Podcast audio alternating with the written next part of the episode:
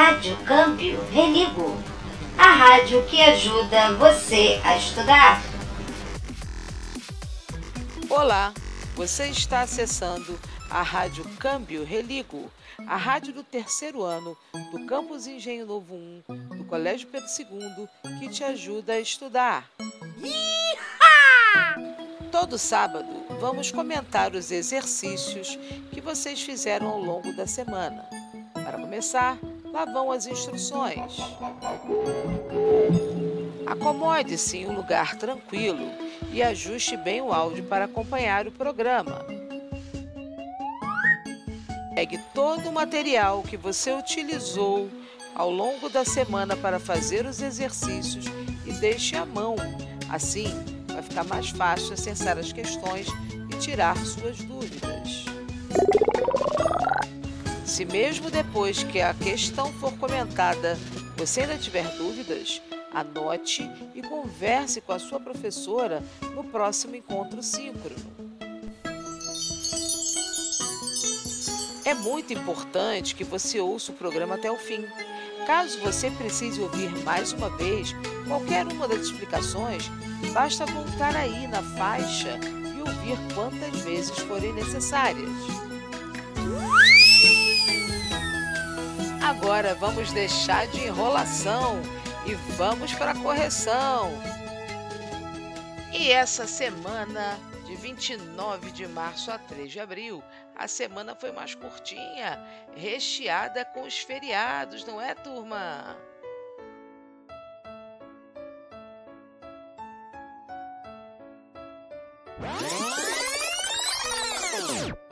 Mas já estamos voltando à nossa programação normal e eu já vou te convidar para pegar aí o Liga Mundo. Essa semana nós fizemos uma revisão desses dois meses de atividade que nós estamos tendo. É, turma, comemoramos dois meses já de aulas virtuais. Então pega lá seu Liga Mundo, seu livro de matemática, que a gente vai começar por ele. Aí você vai chegando na página 64 do seu livro nós vamos começar falando das centenas exatas. Relembrando, não é? Antes de nós conhecermos as classes das unidades de milhar, nós sempre operamos nas classes das unidades simples e hoje vamos reforçar a ideia das centenas exatas. E a gente começa aí com a Melissa, né? A Melissa contou de 100 até 900. Para não cansar muito, olha como é que a Melissa fez. Ela foi contando assim, ó, 100, 200, 300, 400, 500, 600, 700, 800 e 900. Qual é o segredo? Qual foi a regra que a Melissa usou aí para fazer essa contagem? Isso aí, turma, ela foi aumentando de 100 em 100. O segredo dessa sequência aí é o aumento de 100 em 100 unidades. Ela começou no 100 e terminou no 900. E aí na reta numérica, logo abaixo do número 2, nós temos aí exatamente como a Melissa contou, transformado em reta numérica. E nós temos quatro falhas aí na letra A, na letra B, na letra C e na letra D.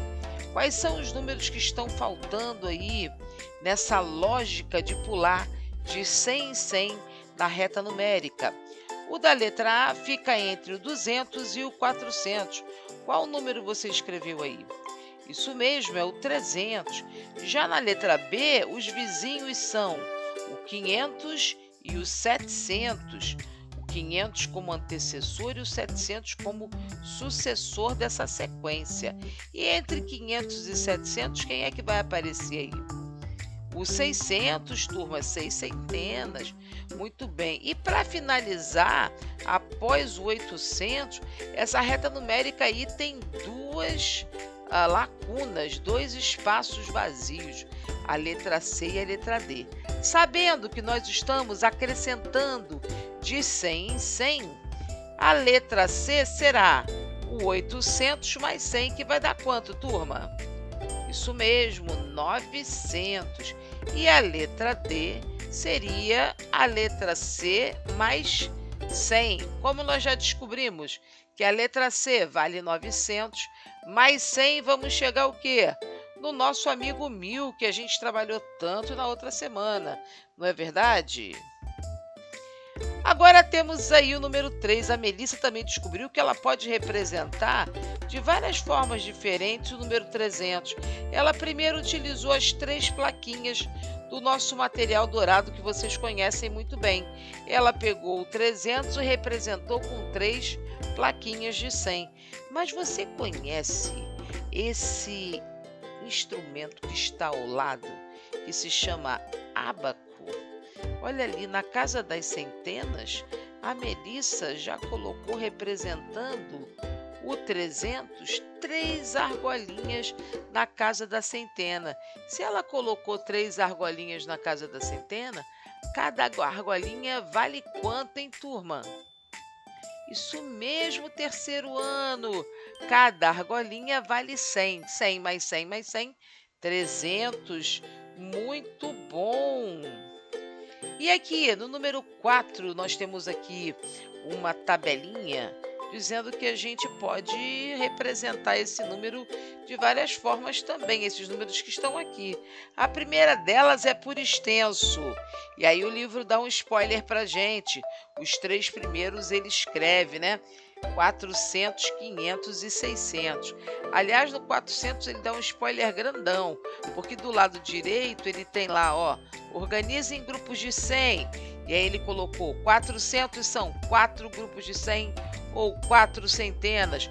Uma outra forma de representar 100 mais 100 mais 100 mais 100 igual 400. Isso aí não tem novidade, você já viu escrito aí no livro, né? Já na linha de baixo, nós temos o 500. O livro escreveu por extenso 500. E aí colocou ali, ó, cinco grupos de 100 ou cinco centenas você deveria completar. E na parte de baixo, você deveria fazer essa soma de 100 em 100 que o livro está sugerindo. Aí ficaria 100 mais 100 mais 100 mais 100 mais 100, cinco vezes o número 100, que é igual a 500. Já na linha de baixo, nós temos o 600, seis grupos de 100 ou seis centenas. Isso aí, turma, você deveria repetir o número 100 seis vezes, isso mesmo. 100 mais 100 mais 100 mais 100 mais 100 mais 100 igual a 600. Agora, olha só. A partir da linha de baixo, o livro deixou de dar o spoiler, né?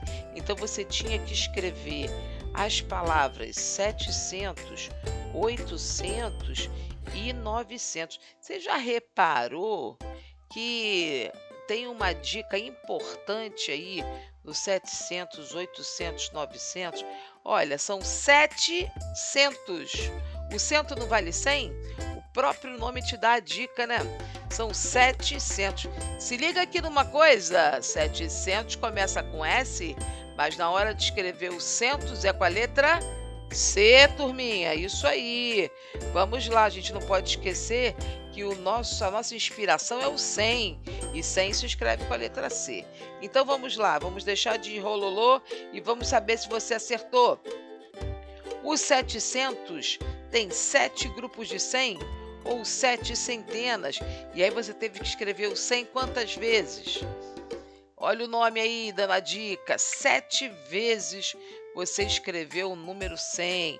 E aí deu 100 mais 100 mais 100, mais 100 mais 100 mais 100 mais 100 igual a 700. Logo abaixo você tem o 800, também com letra C, não esquece não, hein? Oito grupos de 100 ou oito centenas. E aí o livro já te deu esse essa molezinha aí de escrever 100 mais 100 mais 100 mais 100 mais 100 mais 100 mais 100 mais 100 igual a 800. E finalizando o último aqui da nossa sequência seria o 900. Da nossa sequência não, né? Da sequência da Melissa. E aí, ó, o 900 também se escreve junto e com a letra C. São nove grupos de 100 ou nove centenas.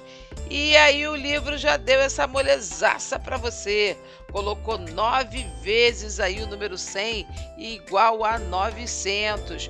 Foi fácil, turma? Vocês conseguiram fazer de modo tranquilo? tenho certeza. Já na página 66, você tinha um quadro de contagem.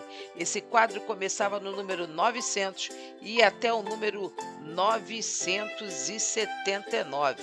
Só que no meio do caminho ele tinha umas falhas aí para você completar, não é? E você descobriu qual foi essa sequência? Esse quadro tem uma diferencinha para os demais, não é? Existem espaços em brancos, onde em branco, onde você deveria completar. Mas existe um espaço em laranja que é só para você dar o espaço, você não tinha que escrever nada não. Então vamos lá, ó, de 900 a 903, o livro já escreveu aí para você. Só que aí nós temos entre 903 e 905 um espaço vazio. Você completou com o quê? Isso aí, 904. Aí depois a gente tem 905, 906, 907, 908 909. Sensacional. Já ali abaixo do 900, a gente tem o 910. Você reparou que cada linha só está comportando 10 númerozinhos? Vamos lá, e aí depois 910, 911, 912, 913, 914, pula o laranja. Não é para escrever o 915, não. Vai para 916, 917, 918 e 919. Sensacional. Na linha de baixo, logo abaixo, o 910, você tem ali o 920. Ao lado dele, o quadrinho laranja está representando o 921. Ao lado do quadrinho 921, que não tem nada escrito, você precisa completar até o final da linha. Olha que desafio. Aí vem assim, ó, 922, 923, 924. Você escreveu. No laranja, você não escreveu nada. Logo após vem o 926, 927, 928. Ao lado do 928, você também não escreveu nada.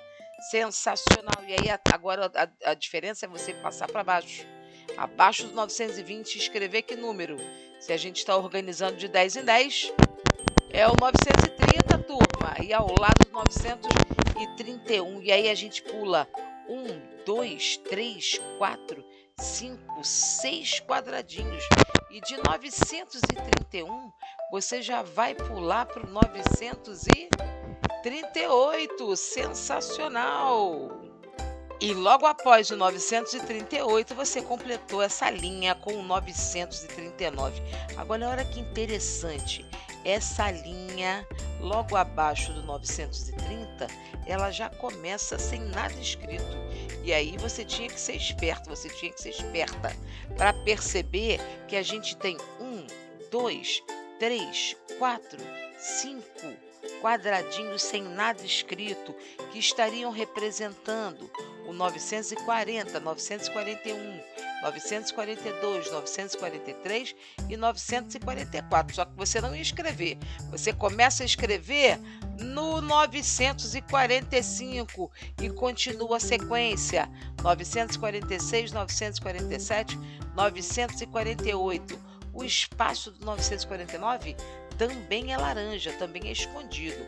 Passando para a linha de baixo, você, após 948, tem o 949 escondido e o próximo número da sequência é o 950. E aí todos eles estão desvendados. Você vai aí, ó, 951, 952, 953, 954, 955, outro bloqueio na nossa sequência. E aí você tem dois números bloqueados. Que números são que estão bloqueados aí, hein? Isso aí, turma, 956, 957. Esses dois você não escreve não, hein? Volta a sequência escrevendo 958 e 959. Já na linha de baixo, você está logo abaixo da linha do 950. E aí, mais 10, 960 é o nome dele. É esse que você deve escrever aí embaixo. Na sequência, três quadradinhos escondidos na cor laranja. E o próximo número, depois de 960, com três quadradinhos escondidos, qual é? Isso aí, turma, 964 e o 965. E na sequência você tem um, dois, três quadradinhos laranja escondendo os números 966, 967 e 968. Logo, o último número dessa nossa sequência deveria ser o 969. Muito bem. Logo abaixo você tem o 970, o 971, um quadradinho escondido, o 973, outro quadradinho escondido, o 975. Na sequência, mais dois quadradinhos escondidos e você continua com 978 e 979. Ô turma, vocês repararam que se você fosse completando na horizontal, na linha, deitadinho, você ia acrescentando de um em um. E se você fosse acrescentando pela coluna na vertical, hein? 900, 910, 920, 930. Qual, é, qual seria essa sequência, hein? Ó, 901, 911, 921, 931. Isso aí, turma, essa sequência ia aumentar de 10 em 10. Então você poderia fazer da forma que eu fiz aqui com você, indo de um em um na horizontal, ou se você quisesse completar essa sequência na vertical, pulando de 10 em 10, também dava certinho no final. Confere aí, depois você me conta. Na número 2, a gente tem uma outra sequência, não é? Que depois que a gente fez esse quadrinho laranja, nós temos uma sequência embaixo, na verdade duas, né? Uma na letra A e outra na letra B. Você descobriu qual era o segredo? Ai, tá tão fácil. Olha lá, 780, 784, 788, 792. A gente está acrescentando ou diminuindo? Isso aí, turma, a gente está acrescentando, está aumentando, né? E qual é o espaço entre um número e outro? Quantos números cabem entre um número e o outro da sequência? Isso aí, turma, nós temos quatro números separando cada número da sequência. Então, se eu parei em 792 mais 4, eu tenho que número? 796 na sequência mais 4, 800, 800 mais 4, 804. E fechando a letra A, nós temos o 808. Sensacional. Já na linha de baixo, na letra B, você começa com um número fantasma e depois esse número se transforma em 900. A sequência tem o 910 e o 900. Opa, opa, opa. Essa sequência aí está aumentando ou está diminuindo? O 910 é maior ou menor que o 900? Exatamente, turminha, essa sequência está diminuindo. E ela está diminuindo de quanto em quanto? ela diminui de 10 em 10. Então vamos lá. Se, vamos começar do 910 para ficar mais fácil. Eu tenho lá o 910, depois eu tenho 900. Logo depois do 900 diminuindo 10, eu vou chegar em que número? Aqui tem que ter um cuidadinho, hein, gente? 900 tirando 10, eu chego em 890. E 890 menos 10? 880. 880 menos 10? 870. E agora você tinha que completar. 870 menos 10 dá quanto? 860. E finalizando, o livro colocou para você ali o 850. Agora, vamos voltar para o início dessa sequência.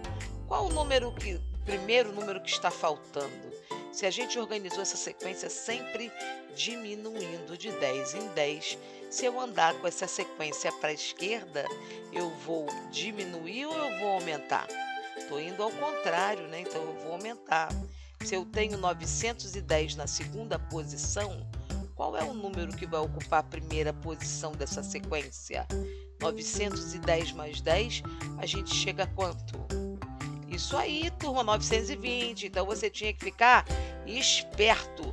Para a direita, essa sequência diminui. Para a esquerda, essa sequência aumenta. E quem foi que conseguiu descobrir tudo isso aí? Conta pra gente aí nos comentários. Já no finalzinho dessa página 66, você tem ali os cálculos mentais. Não era para você fazer continha, certo? Então a primeira pergunta era a seguinte: escreva o número com 100 unidades, 100, hein? Unidades a mais. A mais que? Então, 150 com 100 unidades a mais, eu vou aumentar em que ordem, em que casinha? Isso aí, turma, eu vou aumentar na ordem das centenas. 153 mais 100. A gente vai chegar ao número 253. Excelente! Já na letra B eu tenho 510. Aumentando 100 unidades, eu vou chegar ao número 610. Na letra C, eu tenho 604. Aumentando 100 unidades, eu vou chegar ao 704. E o mais bacana aqui na letra D, quando a gente aumentar 100 unidades lá no 900, eu vou chegar aqui número turminha. Isso aí, eu chego ao mil, chego na unidade de milhar. Já no número 4, a gente quer duas centenas a menos. Eu vou retirar 200 unidades, duas centenas.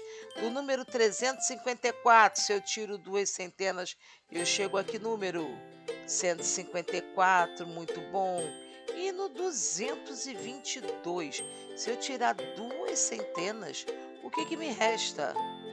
Isso aí eu acabo com a casinha com a ordem das centenas. Fico só com 22. Na letra C, o 680. Retirando duas centenas, eu fico com 480. E o que, que aconteceu na letra D? Quem consegue me dizer? Eu tinha 200.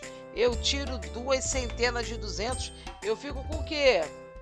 Com nada, turma. Chegou a zero. E aí, você descobriu isso tudinho? Você acertou? E na última página dessa nossa sequência, na página 67, você tem o jogo de boliche. Quanto tempo que eu não jogo um boliche, hein, turma? Vocês já jogaram boliche? Boliche é assim, você tem uma bola pesada e você tem que derrubar pinos.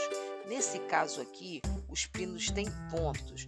O pino vermelho vale 10 pontos, os 50 pontos é o pino azul e o pino amarelo 100 pontos. A gente fica querendo derrubar a maior quantidade de pontos para vencer, concorda? E aí vamos lá, o Luciano e o Maurício estão jogando. Quando o Luciano faz uma primeira jogada, ele derruba alguns pinos, não é verdade? Ele derruba dois pinos vermelhos, dois pinos amarelos, e dois pinos azuis. Considerando a quantidade que vale cada um, quantos pontos você chegou aí? É só a gente começar olhando os maiores para facilitar a nossa vida, né não? O amarelo, 100 pontos, dois pinos amarelos. Dois pinos amarelos, 200 pontos. O azul, 50 pontos, dois pinos azuis derrubados. Então, ele já tinha 200 com amarelo. Somando dois pinos de 50, ele chega a 300 pontos. E quantos pininhos vermelhos, aqueles que valem menos, ele derrubou? Só dois, né? Então, ele somou dos pinos vermelhos 20 pontos. Se ele já tinha 300, juntando o amarelo com o azul, qual foi a totalização do pontos do Luciano? Isso aí, turma, 320 pontos. Agora vamos lá. Se o Luciano tivesse feito um strike, strike é quando você derruba todos os pinos. Quantos pontos ele teria feito? Olha lá, a gente tinha três pinos de cada cor, três pinos de 100 pontos, três pinos de 50 pontos, três pinos de 10 pontos. Então, três pinos de 100 pontos seriam 300. 300 pontos mais 3 pinos de 50 pontos seriam mais 150 pontos. 300 mais 150, quanto é que dá aí de cabeça? Conta para mim. Isso aí, 450. E mais 3 pinos, valendo 10 pontos cada um, que é o vermelhinho, seriam mais 30 pontos. 450 pontos mais 30 dos pininhos vermelhos, quantos pontos o Luciano faria? Isso aí, turma, 480 pontos. Aí chegou a vez do Maurício jogar. Muito bem, os pinos todos lá arrumadinhos. E aí a gente sabe que o Maurício fez 110 pontos. Quais são as possibilidades com esses pontos que a gente tem aí de cada cor de pino, né? Com essa legenda, quais são as possibilidades para o Maurício fazer 110 pontos? Olha lá, turma. Primeiro, um pino amarelo com um pino vermelho. Maravilha, dá 110, não é isso? E qual seria a outra possibilidade? Dois pinos azuis e um pino vermelho, isso mesmo.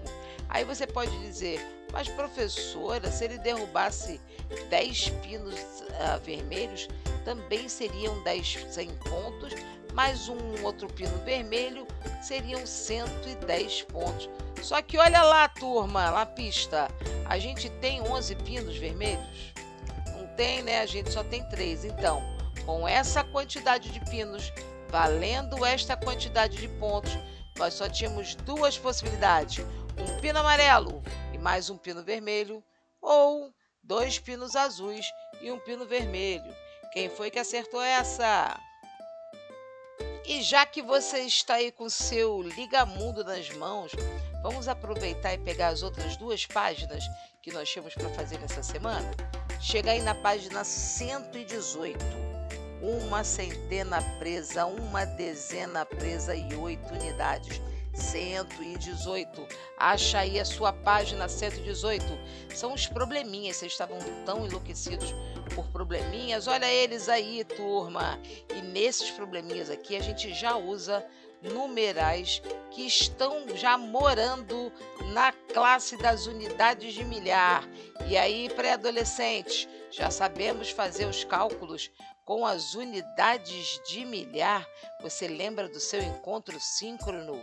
Isso aí, vamos colocar agora os nossos conhecimentos na prática. O primeiro problema aqui é muito fácil. Uma fábrica, ela produziu 2.154 pares de chinelo em junho. Caramba, é chinelo pra caramba, né? Desse total, foram vendidos 1.042 pares em julho. E os outros pares foram vendidos no mês seguinte que no caso seria o mês de agosto, né? O mês que vem depois de julho é agosto. Se nós tínhamos no início 2.154 pares e foram vendidos, foram retirados 1.042 pares, qual foi a conta que você fez para chegar à resolução de quantos pares foram vendidos em agosto? É, minha turma, nesse caso aí, você deveria fazer uma subtração tinha um valor inicial. Desse valor, alguma quantidade foi vendida em julho e uma outra quantidade sobrou para vender em agosto. E aí você fez a conta 2.154 menos 1.042. Quantos pares de chinelo foram vendidos em agosto? Isso aí, 1112 pares. Já na número 2, você tinha um texto e aí você tinha que criar uma pergunta para esse texto e resolver esse problema. Eu vou dar aqui uma, um exemplo, uma dica. Mas eu quero, vamos ver quem é que está ouvindo a rádio. Eu quero que você coloque o problema que você criou postado lá no post dessa atividade da página 118 para ver se os seus colegas que também estão ouvindo a rádio sabem responder a pergunta que você fez. Será, será que a turma vai conseguir é, resolver o enigma que você criou aí, gente? Hum? Vamos ver, hein? Quero só ver quem está ouvindo a rádio. Então vamos lá. Qual era a historinha que a gente tinha? Ontem, na agência de Correios, tinha 983 correspondências para entregar durante todo o dia. Até o meio-dia, os carteiros já haviam entregado 570 correspondências. Bom, uma pergunta que a gente podia fazer seria assim: olha, quantas correspondências os carteiros deveriam entregar após o meio-dia? Essa era uma boa pergunta. Essa foi a sua pergunta? Ou você conseguiu criar outra?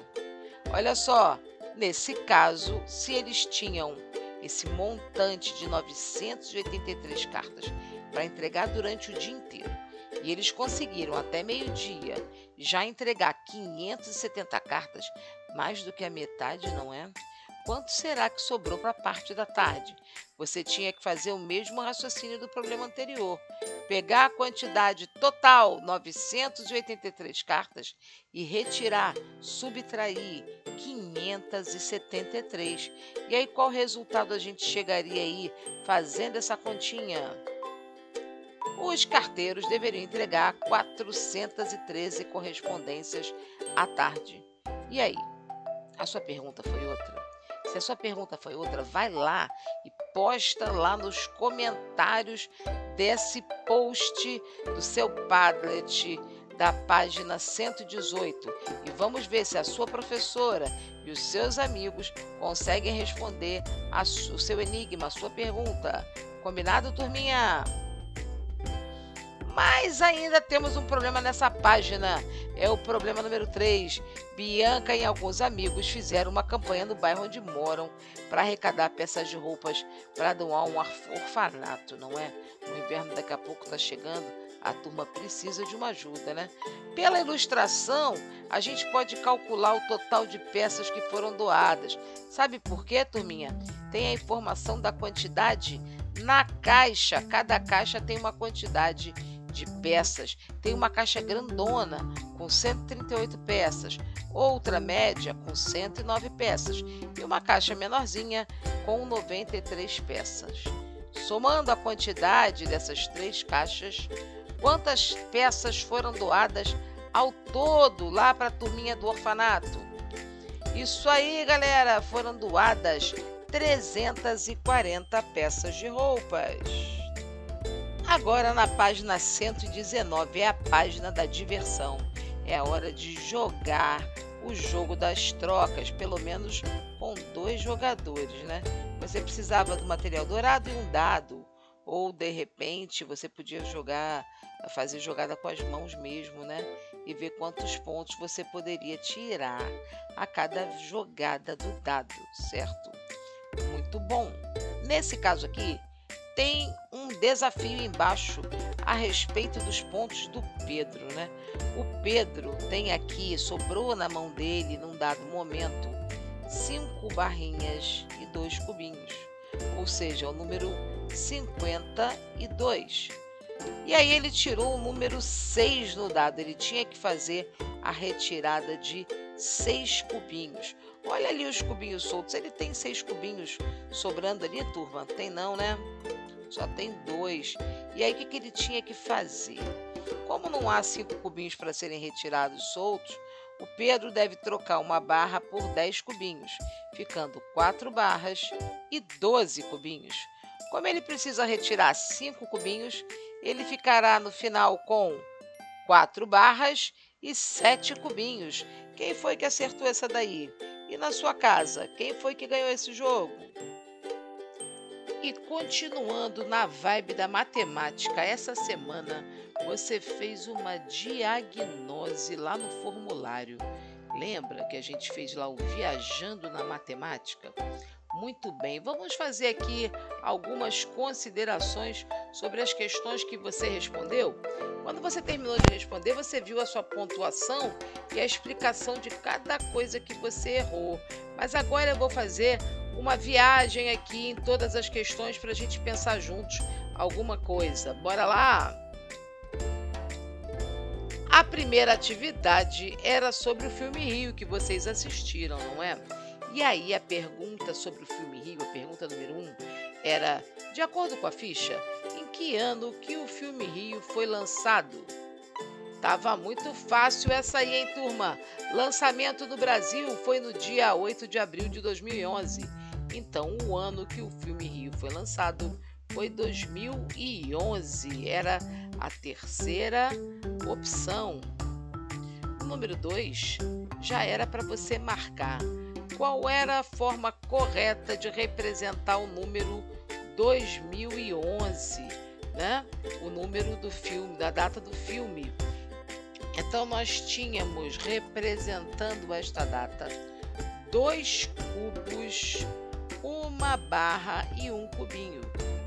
Os dois cubões representam as duas unidades de milhar. A barra representa a dezena e o cubinho representa a unidade, o número 2011. Professora, mas não tem ninguém representando a centena?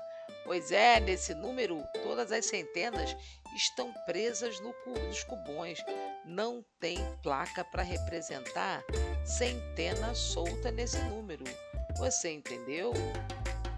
E agora o calendário aí de 2011 mostra pra gente o mês de abril do ano de 2011. Qual foi o dia da semana que esse filme estreou? Ele estreou no dia 8 de abril de 2011, que segundo o nosso calendário cai numa sexta-feira. Olha lá, o mês, inclusive, começou numa, no dia 1 foi na sexta-feira também. E logo uma semana depois, no dia 8, o filme estreou na sexta-feira. Certo, turma? Agora, qual foi o sucessor do mês de lançamento do filme Rio? O sucessor é aquele que vem antes ou vem depois? É, turma, é aquele que vem depois. E quem é o mês que vem depois do mês de abril? Isso aí é o mês de maio. Esse filme que a gente assistiu já tem algumas semanas, ele tem a duração de 96 minutos. Qual dessas alternativas que a gente tinha aí representava o numeral 96? 96 é, seriam nove centenas e seis dezenas? Não, né, turma? Nove centenas são já 900, essa já está fora. Seriam 96 dezenas? 96 dezenas é, são, é o número 10 96 vezes. Dá de novo 960, não é esse não. E seriam só nove dezenas? Não, até tem nove dezenas no número 96, mas não é só isso não, né? São nove dezenas mais seis unidades. E a única alternativa correta nessa questão seriam 96 unidades. Confere, turminha. O número 6 perguntava assim: a partir do número 96, quanto é preciso adicionar para formar uma centena? E aí você tinha que lembrar que uma centena vale 100, né? Então, de 96 para a gente chegar a 100, falta quanto? A gente tem que somar quatro unidades, né? Então, tinha uma pegadinha aqui, porque uma delas dizia é preciso retirar quatro unidades. Se a gente retirar quatro unidades de 96, a gente fica com 92, não chega a 100. O correto seria é preciso acrescentar. Acrescentar é aumentar, somar quatro unidades, porque 96 mais 4 a gente chega a 100. Já na segunda parte, a gente tinha a nossa querida exploradora Amília, não é, minha gente? Aquela mulher sensacional que cruzou o Oceano Atlântico sozinha. Ela foi tão fantástica que fizeram uma Barbie inspirada nela, não é? E que essa Barbie custava, nossa senhora, 299 reais. E aí, turma, a primeira pergunta era a seguinte: a boneca inspirada na viajante Amília, ela mede 30 centímetros de altura. Qual é a melhor ferramenta que devemos utilizar para comprovar o tamanho dessa boneca? A grande maioria marcou a trena. Não está nem errado usar a trena, não. Mas a trena é para tamanhos um pouco maiores. Essa reguinha que você viu aí tinha exatamente o tamanho da boneca, 30 centímetros. Ela seria, nesse caso aqui, a mais adequada para fazer medição. Não que a trena estivesse errada, mas nesse caso aqui você tinha que ficar esperto. Tinha uma reguinha que dava certinho para você medir a boneca da Amília, tá certo? Bom, e aí a Dora, aquela nossa amiga aventureira, ia ganhar aqui, né, a boneca da Amília. Então, a mãe da Dora precisava ter uma ideia do tamanho da boneca que estava comprando para a filha. Ela mediu o tamanho da sua mão e descobriu que seu palmo possuía 22 centímetros. Lembrando que a boneca mede 30 centímetros, qual a diferença do tamanho real da boneca e a medida do palmo da mãe da Dora? Como é que você pensou isso daí? Como é que você fez? Você tinha uma chance de contar nos dedinhos 22 até chegar a 30, né? 23, 24, 25, 26, 27, 28, 29, 30. Você chegaria a 8 centímetros. Mas você também poderia fazer a continha 30 menos 22 e você chegaria ao mesmo número, que são 8 centímetros de diferença. E aí, falando de pessoas que fazem viagens, o carteiro não é exatamente um viajante, mas ele viaja o dia inteiro entregando as correspondências, não é? E aí nós lembramos do livro do carteiro. O carteiro chegou. E aí, para ele poder fazer uma entrega na casa da Dora, que fica na Rua das Flores, no número 674, nós pedimos que você marcasse o material dourado que estava correspondendo a esse número e aí foi fácil, não é, gente? Você marcou aquele com 674 é aquele com seis centenas, seis plaquinhas, sete dezenas soltas, sete barrinhas e quatro unidades soltas, quatro cubinhos. Essa era a resposta correta. Agora, já no número 10 foi uma pegadaça, não foi nem pegadinha. Muita gente se equivocou aqui, ó. Quantas dezenas completas possui o número 674? 674. A maioria caiu na pegadinha das dezenas soltas e marcou sete dezenas. Nada disso, minha gente.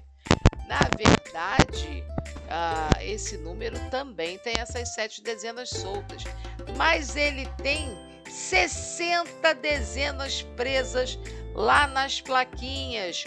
Como assim, professora? Ué, você não tem o número 600? Você não tem seis plaquinhas aí uh, organizadas nesse número?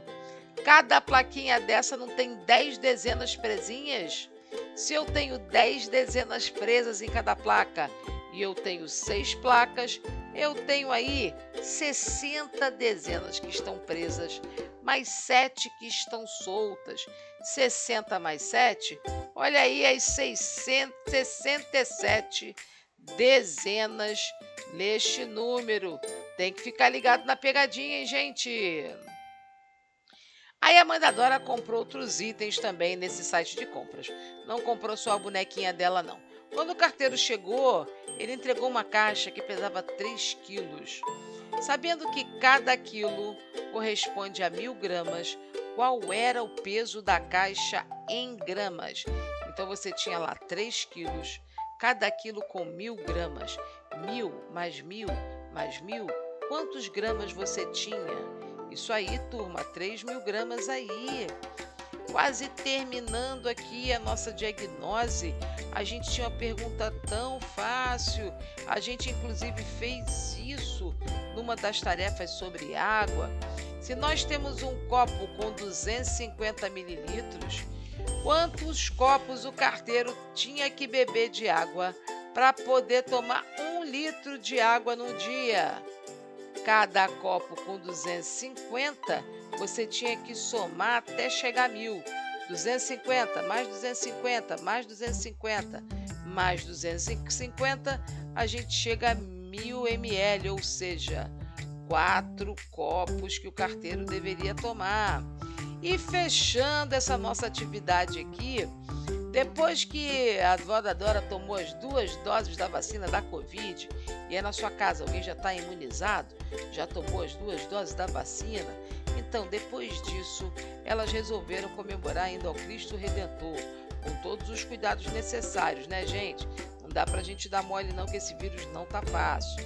E aí tinha lá a plaquinha falando sobre os valores do ingresso para você chegar no Cristo Redentor. A mãe da Dora tem 45 anos, a avó da Dora tem 67 anos e a Dora tem 10, né? Então, de acordo com a tabela que a gente tinha aqui, como é que a gente ia comprar esses ingressos? Muito simples, gente. A mãe da Dora deveria pagar o ingresso adulto inteiro, porque ela tem 45 anos. Esse ingresso custava 88 reais. A própria Dora tem 10 anos, então ela estava dentro do ingresso infantil, que custa 54 reais. E a avó da Dora ia pagar bem baratinho, porque ela tem mais de 67 anos. Então ela pagar 27 reais. Reunindo o valor do preço do ingresso para a mãe da Dora, para a Dora e para sua avó, 88 mais 54 mais 27 reais nós tínhamos 169 reais. Nossa, como ficou caro conhecer o Cristo Redentor, hein? E aí, quanto foi que você acertou? Você ficou tranquilo, ficou feliz com o seu desempenho? Olha, essa é só uma diagnose, mas é bacana para a gente ter alguma ideia de como você anda. Conversa com a sua professora do que você achou do seu desempenho lá no seu encontro símbolo, tá bom? Agora eu vou te convidar para pegar por último o livro Encontros de Língua Portuguesa. Vai lá correndo, pega lá que eu estou te esperando. Nessa revisão de língua portuguesa, você vai pegar a página 40. Já tem aí um desafio, né?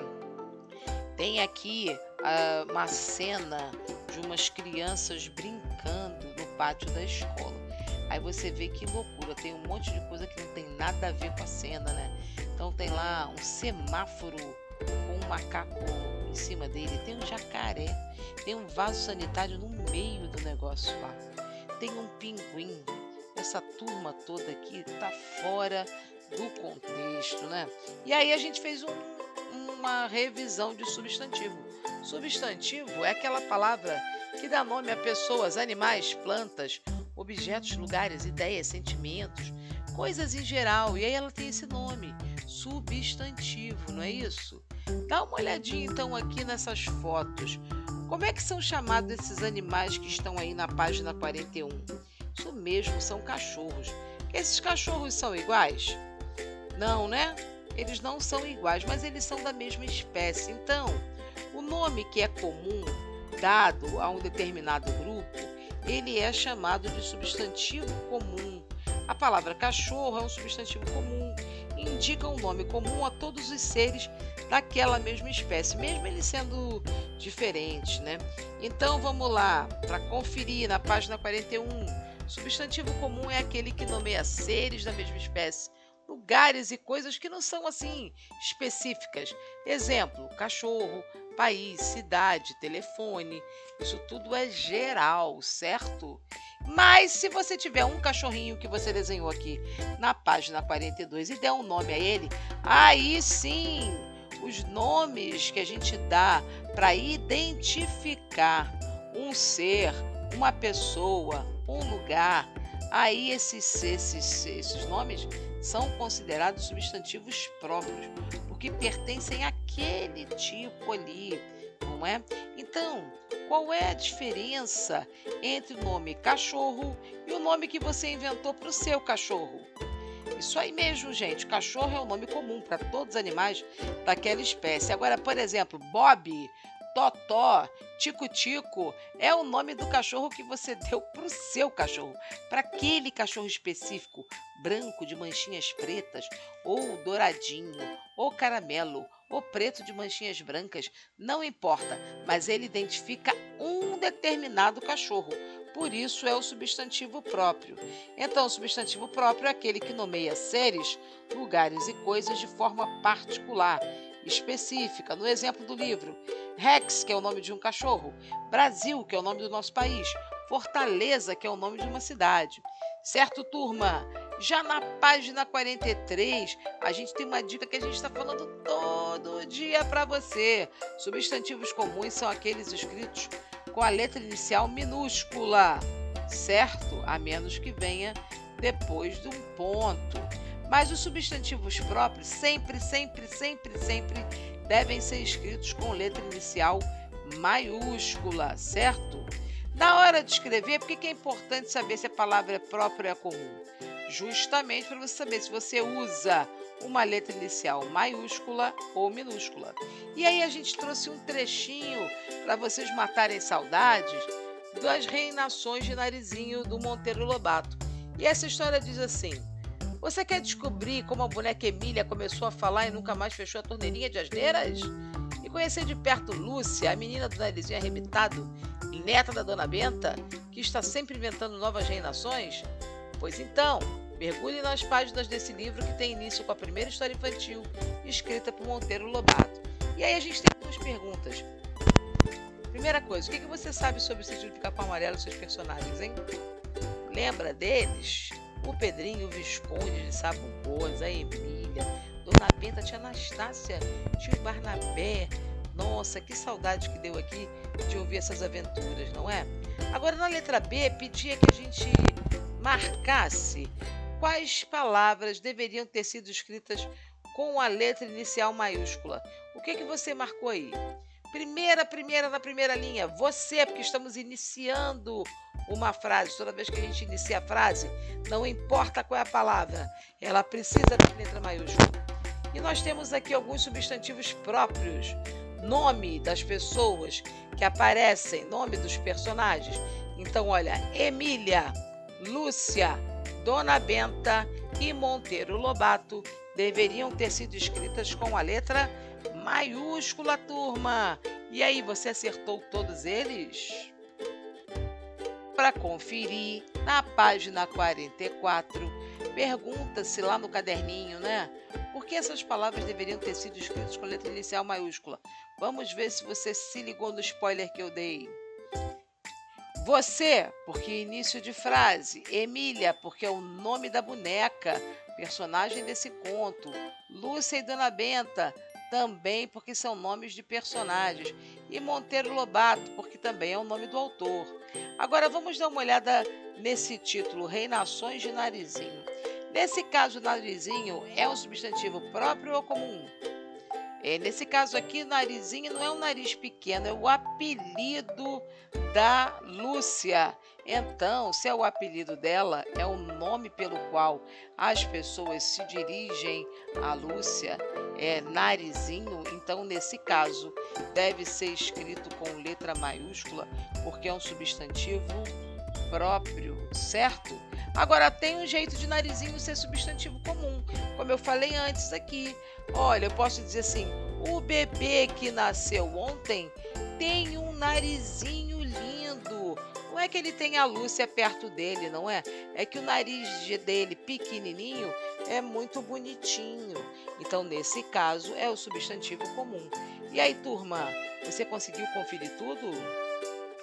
Corre agora lá na página 58, que nós vamos falar de uma música que a maioria de vocês já conhece. Vê se você se lembra dela aqui.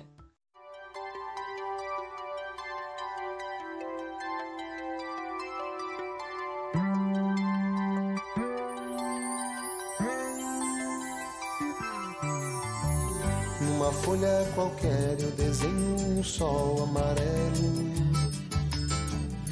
Com cinco ou seis retas é fácil fazer um castelo.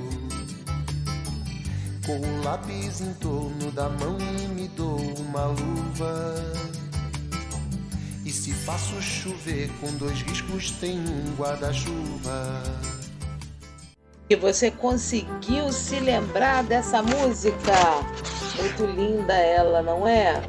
Então, depois que você cantou um pouquinho dessa canção, você desenhou aí o que pode virar um pinguinho de tinta? muitas coisas, não é?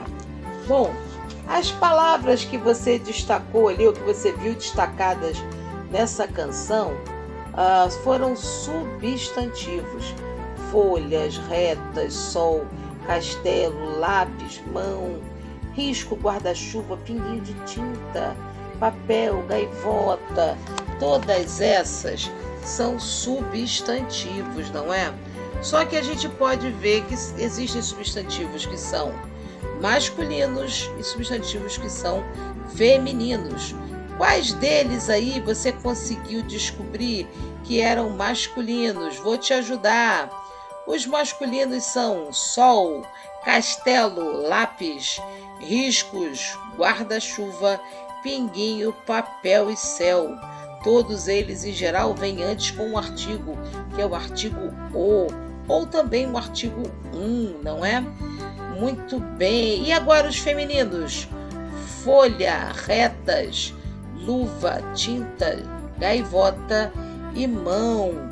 E aí a menina está dizendo aqui o seguinte: olha, sempre que dizemos que o substantivo é masculino ou feminino, estamos falando do gênero desses substantivos. E aí nós temos no finalzinho um quadrinho com alguns artigos para você utilizar. A, as, uma, umas, o, os, um, uns. E aí você tem que usar de forma que fique adequado ao substantivo que nós estamos te apresentando. Então, né, na letra A, o menino pode ser o menino ou um menino. Na letra B, meninos, no plural, podem ser os meninos ou uns meninos.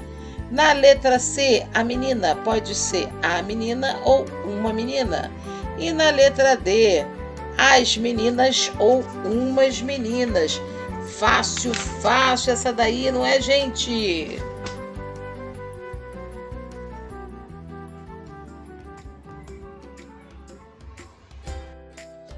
E seguindo aqui para as páginas finais dessa semana, a gente fala para você aqui sobre o jogo Mico Preto, né? Nesse jogo você forma pares que combinam O com A, não é? Então você tem ali, você tinha que juntar o gato com a gata, o carneiro com a ovelha, o gato com a galinha, o macaco com a macaca. E você fez isso? Fez ali a ligação entre as cartas? Muito bem, os pares em que o masculino e o feminino são formados pela o, letra O e A. Olha lá, o gato com a gata e o macaco com a macaca. Agora, os femininos e masculinos que são diferentes, né? Não muda só o O e o A. É o galo com a galinha e o carneiro com a ovelha. Muito bom. Agora, no número 5, a gente queria que você transformasse substantivos masculinos em substantivos femininos. Cantor, quando vira feminino, vira cantora. Doutor, doutora. Ilustrador, ilustradora. Qual foi a mudança que você fez aí? Você colocou a letra A, muito bem. E para finalizar a semana, nós vamos ler juntos esse trecho do livro Príncipes e Princesas, Sapos e Lagartos. E o título desse trechinho chama Princesa Linda, Laço de Fita. Vamos ler aqui, turma, na página 61. Sempre foi linda, vestiu roupas lindas e morou num quarto lindo de um castelo lindíssimo no reino de Flax. Passou a vida na janela desse quarto, recebendo visitas de príncipes que vinham de muito longe e bem de perto também, para pedir-lhe em casamento. Mas mesmo sendo linda como era e muito vaidosa da própria lindeza, não aceitava nenhum pedido, pois nenhum príncipe era forte, rico ou lindo o suficiente para se casar com ela. Com o passar dos anos, os príncipes cansaram desse papo furado e desistiram de pedi-la em casamento. Hoje em dia, ela já está bem velhinha, ainda linda, uma linda velhinha, sozinha na janela esperando algum príncipe passar e parar para conversar. Esse texto é do Flávio de Souza. Nesse conto, uma palavra foi repetida diversas vezes. Qual é essa palavra, hein? Isso mesmo, é o linda e o lindo, né? E qual era o efeito que essa repetição causa aí nessa palavra, gente? É isso mesmo, é a história de que a beleza, a lindeza era muito importante para a princesa. Até rimou, né? Na número 7, pergunta o seguinte: imagine que em vez de uma princesa, o conte fale sobre um príncipe que é pedido em casamento por princesas. Reescreva o texto que está sublinhado lá no texto original, fazendo as mudanças necessárias. E aí o trecho ficaria assim: mas, mesmo sendo lindo como era e muito vaidoso da própria lindeza, não aceitava nenhum pedido, pois nenhuma princesa era forte, rica ou linda o suficiente para se casar com ele. E aí, ficou igualzinho o seu aí?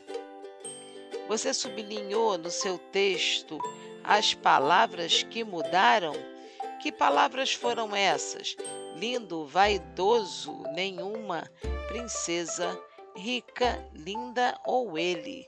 Muito bom, turma. Fechamos aqui as tarefas dessa nossa semana. Você ouviu mais um programa da nossa rádio. Não esqueça de acessar o material todo da próxima semana que está disponível no Padlet e no Muda da sua turma. Estamos te esperando na semana que vem, hein? Câmbio, religo e tchau, tchau!